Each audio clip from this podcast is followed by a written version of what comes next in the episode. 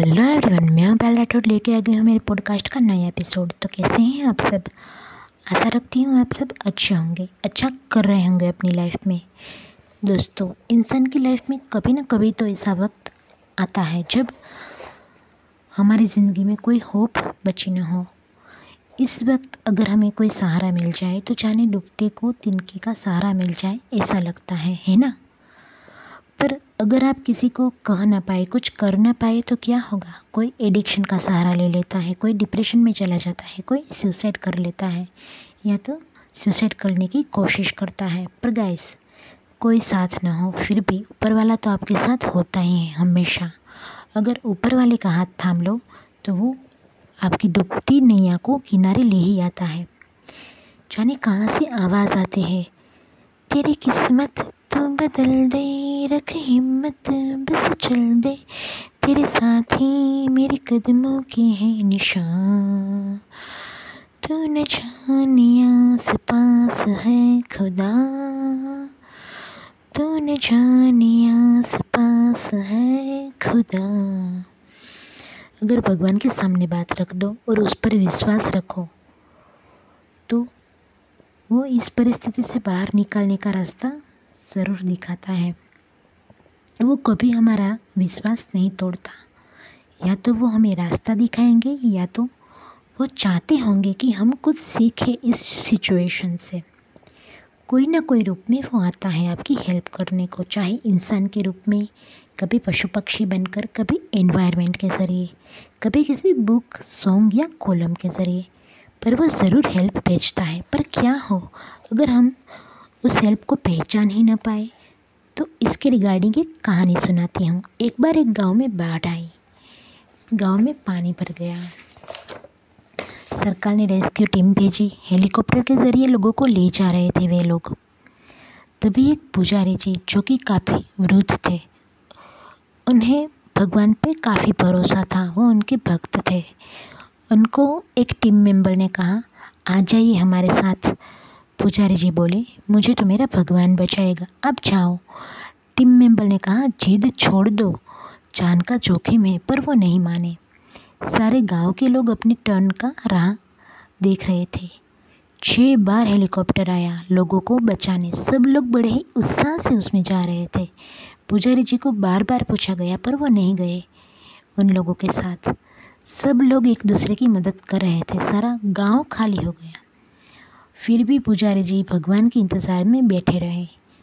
छः बार हेलीकॉप्टर आया और छः बार पुजारी जी ने ना बोल दिया। उसके बाद सरकार ने एनालिसिस टीम भेजी कि क्या सिचुएशन है गाँव में क्या क्या नुकसान हुआ है। उन लोगों ने पुजारी जी को देख लिया। तो उन्होंने पुजारी जी को उनके साथ चलने के लिए कहा। पर उन्हें तो किसी चमत्कार की खोज थी। वो भी कहने लगी। समझाने लगे पुजारी जी को, अगर एक घंटे में न गए तो ये गाँव डूब जाएगा पूरी तरह। आप नहीं बच सकते, पर वो न माने। आखिर वो भी थक हार के चले गए। आखिर गाँव पूरी तरह से डूब गया। पुजारी जी भी उसमें डूब गए। पुजारी जी मरने के बाद भगवान के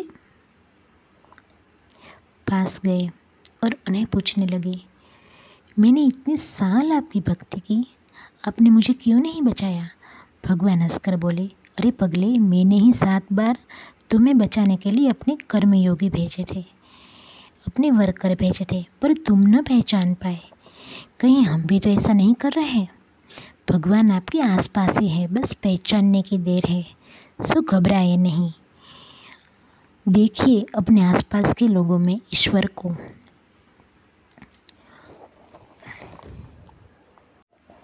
तो ईश्वर पे भरोसा रखिए, अपने आप पे भरोसा रखिए। जी हाँ दोस्तों, केवल भगवान के सहारे बैठे रहना ही उचित नहीं है। अपने आप पे ही भरोसा रखो। पता है ना, महाभारत के युद्ध में भगवान ने केवल अर्जुन को मार्गदर्शन ही दिया था, पर कर्म तो अर्जुन को ही करना पड़ा था ना। इसी तरह से भगवान हमें किसी न किसी रूप में आके मार्गदर्शन देते हैं। हमें वह बस वो मार्गदर्शन को पहचान, पहचानना है, वो हेल्प को पहचानना है और उससे हमें अपनी सिचुएशन से बाहर निकलने का रास्ता ज़रूर मिल जाता है दोस्तों। तो चलिए, अब मेरे जाने का समय हो गया। और एक ख़ास बात, जो कोई भी मुझे सुन रहे हैं, अगर वो लिखते हो अपनी बात तो मेरे पास एक अपॉर्चुनिटी है। उन सबको अपनी राइटिंग पब्लिश करवाने के लिए। वो सभी मुझे अपने Instagram handle P A underscore Y A L one two double eight पे डायरेक्ट मैसेज करके पूछ सकते हैं कि वो अपॉर्चुनिटी क्या है, मैं आपको सारी जानकारी दूँगी। और अगर आप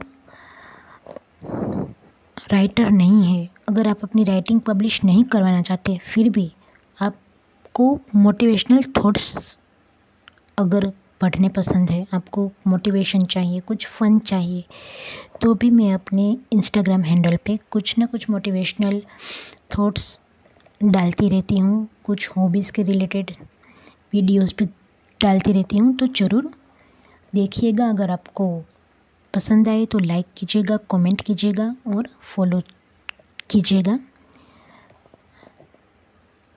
तो मिलते हैं मेरे नए एपिसोड में तब तक के लिए बाय बाय सायनारा जय श्री कृष्णा।